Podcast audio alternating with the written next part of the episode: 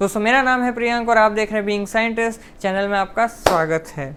पिछले वीडियो के अंदर मैंने बताया था कि क्या ब्राइट साइड है पीएचडी स्टूडेंट होने के पीएचडी करने के। लेकिन इस वीडियो में आपको बताने वाला हूँ कि क्या डार्क साइड हैं और क्या क्या आपको फेस करना पड़ सकता है। तो क्या है dark side as per my experiences जानते हैं इस वीडियो के थ्रू।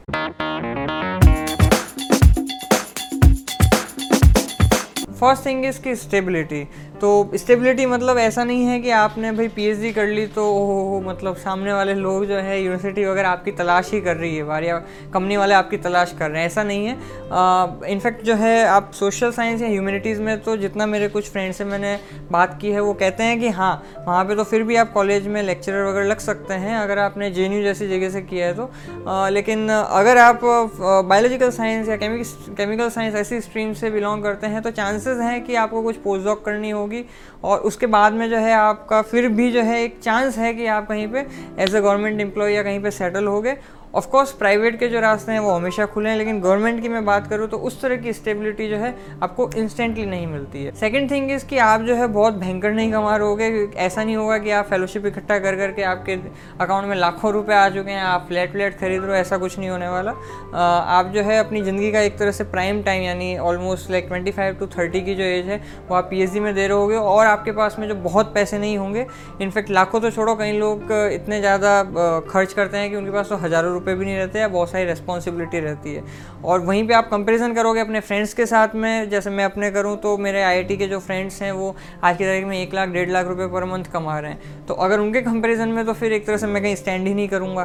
तो आप ये जान लो कि फाइनेंशियली जो है, क्या स्टेटस रहता है। थर्ड थिंग इज़ कि हो सकता है कि आपकी पीएचडी एक्सटेंड कर जाए। जैसे गवर्नमेंट की तरफ़ से जो है, पाँच साल के लिए फेलोशिप मिलती है और कहीं पर जो है, जैसे बहुत सारे फैक्टर होते हैं, लेकिन हो सकता है आपकी पीएचडी एक्सटेंड कर गई किसी वजह से। तो ऐसा हो सकता है कि आपको जो है विदाउट पे काम करना पड़े, यानी you might be in the six year लेकिन आप जो है पाँच साल के बाद फेलोशिप मिलना बंद, और अब जो है आपको जो बिना फेलोशिप के उसी लैब में काम करना है just because you have to complete your own project fourth thing is कि अगर आप पीएचडी कर रहे हो तो चांसेस हैं कि आपको जो है सेटल होने में दिक्कत हो सकती है, यानी कि आपको अगर आप अरेंज मैरिज के लिए हो खास तौर से तो शादी के लिए जो है दिक्कत आने वाली क्योंकि लोगों को आपको समझ ही नहीं आने वाला कि आप करने वाले क्या हो और करना क्या चाहते हो। तो उनको आप नहीं समझ में आओगे और आपको वो नहीं समझ में आएँगे। है ना? और हो सकता है कि आप अपने पीएचडी के दौरान बहुत फोकस कुछ काम कर रहे हो तो आप खुद भी नहीं चाहोगे कि बीच में जो है डिस्ट्रैक्शन हो तो हो सकता है पोस्ट पीएचडी यानी यूजुअली थर्टी के बाद में जो है आप शादी कर रहे हो तो ये आपके साथ हो सकता है। फिफ्थ थिंग इज़ कि आपको जो है फिनेंशियल क्राइसिस भी आ सकती है। अगर आप शादी कर रहे हैं और फॉर एग्जांपल आपके जो फैमिली वाले हैं, वो आप पे डिपेंडेंट हैं। क्योंकि यूजुअली ऐसा होता है कि जो पेरेंट्स होते हैं, वो या तो रिटायर हो जाते हैं, ऐसा कुछ अगर है तो हो सकता है अगर आप उनको सपोर्ट कर रहे हो, आपकी फैमिली भी खुद की भी हो गई है वाइफ भी हो गई तो हो सकता है आपके लिए बहुत ही फिनेंशियल लेवल पर दिक्कत हो जाए फिनेंशियल क्राइसिस होने लग जाए। सिक्स थिंग जो है, वो तो बहुत यूनिवर्सल प्रॉब्लम है वैसे कि आपको बॉस के साथ जो है डिफ़िकल्टी हो सकती है डील करने के अंदर। और बॉस जो है उस, उन बॉसेस के साथ तो ज़्यादा हो सकती है जो कि जेंडर स्पेसिफिक इंटरेस्ट रखते हो या फिर रीजन स्पेसिफिक रखते हो या रीजन स्पेसिफिक रखते हो। तो ये तीनों ही जो जेंडर रीजन रिलीजन ये खतरनाक टाइप के हैं। अगर इस तरह का आपका बॉस है बायस है तो आप कितना ही अच्छा परफॉर्म कर दो। लेकिन आपका बॉस आपसे खुश नहीं होगा और हमेशा जो है आपको खींचता रहेगा। सेवन थिंग इसकी हो सकता है आपके पास कोई फ्लेक्सिबल ही ना हो कि फॉर एग्ज़ाम्पल कोई आपका एक्सपेरिमेंटल साइंटिस्ट हो अगर आप एक्सपेरिमेंट लगा रहे हो तो हो सकता है कि रात के दो बजे आपको कोई पर्टिकुलर काम करना पड़े तो वहाँ पे आपको जाके करना ही पड़ेगा किसी पर्टिकुलर टाइम पॉइंट की वजह से।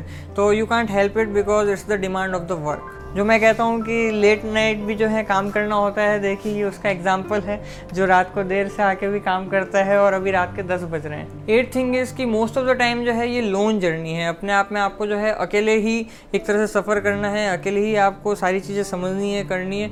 बॉस आपका कुछ लेवल तक या सीनियर आपके कुछ लेवल तक सपोर्ट कर सकते हैं, लेकिन बहुत सारी चीज़ें जो है आपको अकेले ही करनी है, कोई आपका हेल्पर या असिस्टेंट जो है वहाँ पर नहीं होने वाला है। नाइन्थ थिंग इज़ कि बहुत सारे, जैसे मैंने पहले ही बताया कि फेलियर आने वाले हैं तो अच्छी चीज़ तो मैंने जैसे बताया कि पेशेंस आ जाएगा डील करना सीख जाओगे, लेकिन बुरी चीज़ ये भी है कि अगर आपको ये नहीं आया तो आपके लिए बहुत ही स्ट्रेसफुल सिचुएशन हो जाएगी।